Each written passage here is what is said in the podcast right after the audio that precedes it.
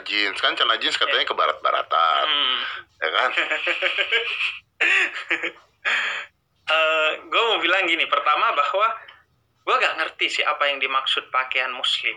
oke ini menarik Misalnya baju koko, baju koko itu pakaian Tionghoa gitu sebenarnya kan. iya betul. Ada irisannya gitu ada irisannya dengan Tionghoa secara kebudayaan. itu sama kayak peci sebenarnya adalah nasional Indonesia gitu kan Iya, ya. batik. gitu. Jadi bagi gua yang dimaksud eh, pakaian muslim, pertama Islam tidak mengatur fashion kita sebenarnya. Islam itu bukan kuantitas, bukan lo berpakaian sarung, bukan lo berpakaian eh, jubah dan lain sebagainya. Tapi bagi gua, fashion dalam Islam itu ada kualitas. Yakni lo menutup aurat selesai, apa pun itu ya apa pun itu. Dan kenapa gua memilih berpakaian seperti ini? Karena begini, eh, gua memilih segmentasi dakwah anak muda, generasi milenial, dan melalui YouTube kebanyakan. Gue berdakwah juga eh, di kafe-kafe.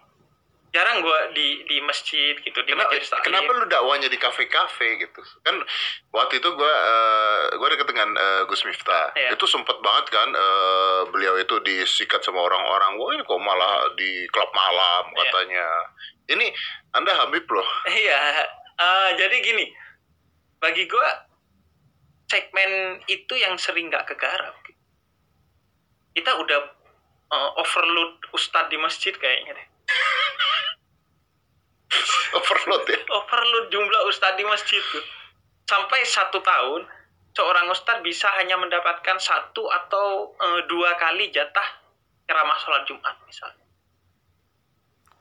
Karena terlalu banyak. Sedangkan apa benar eh, ceruk terbanyak orang itu di sana? Orang-orang yang ke masjid berapa sih jumlahnya? Kemudian orang-orang yang ke masjid rata-rata orang-orang yang sudah baik Islam dan imannya mungkin.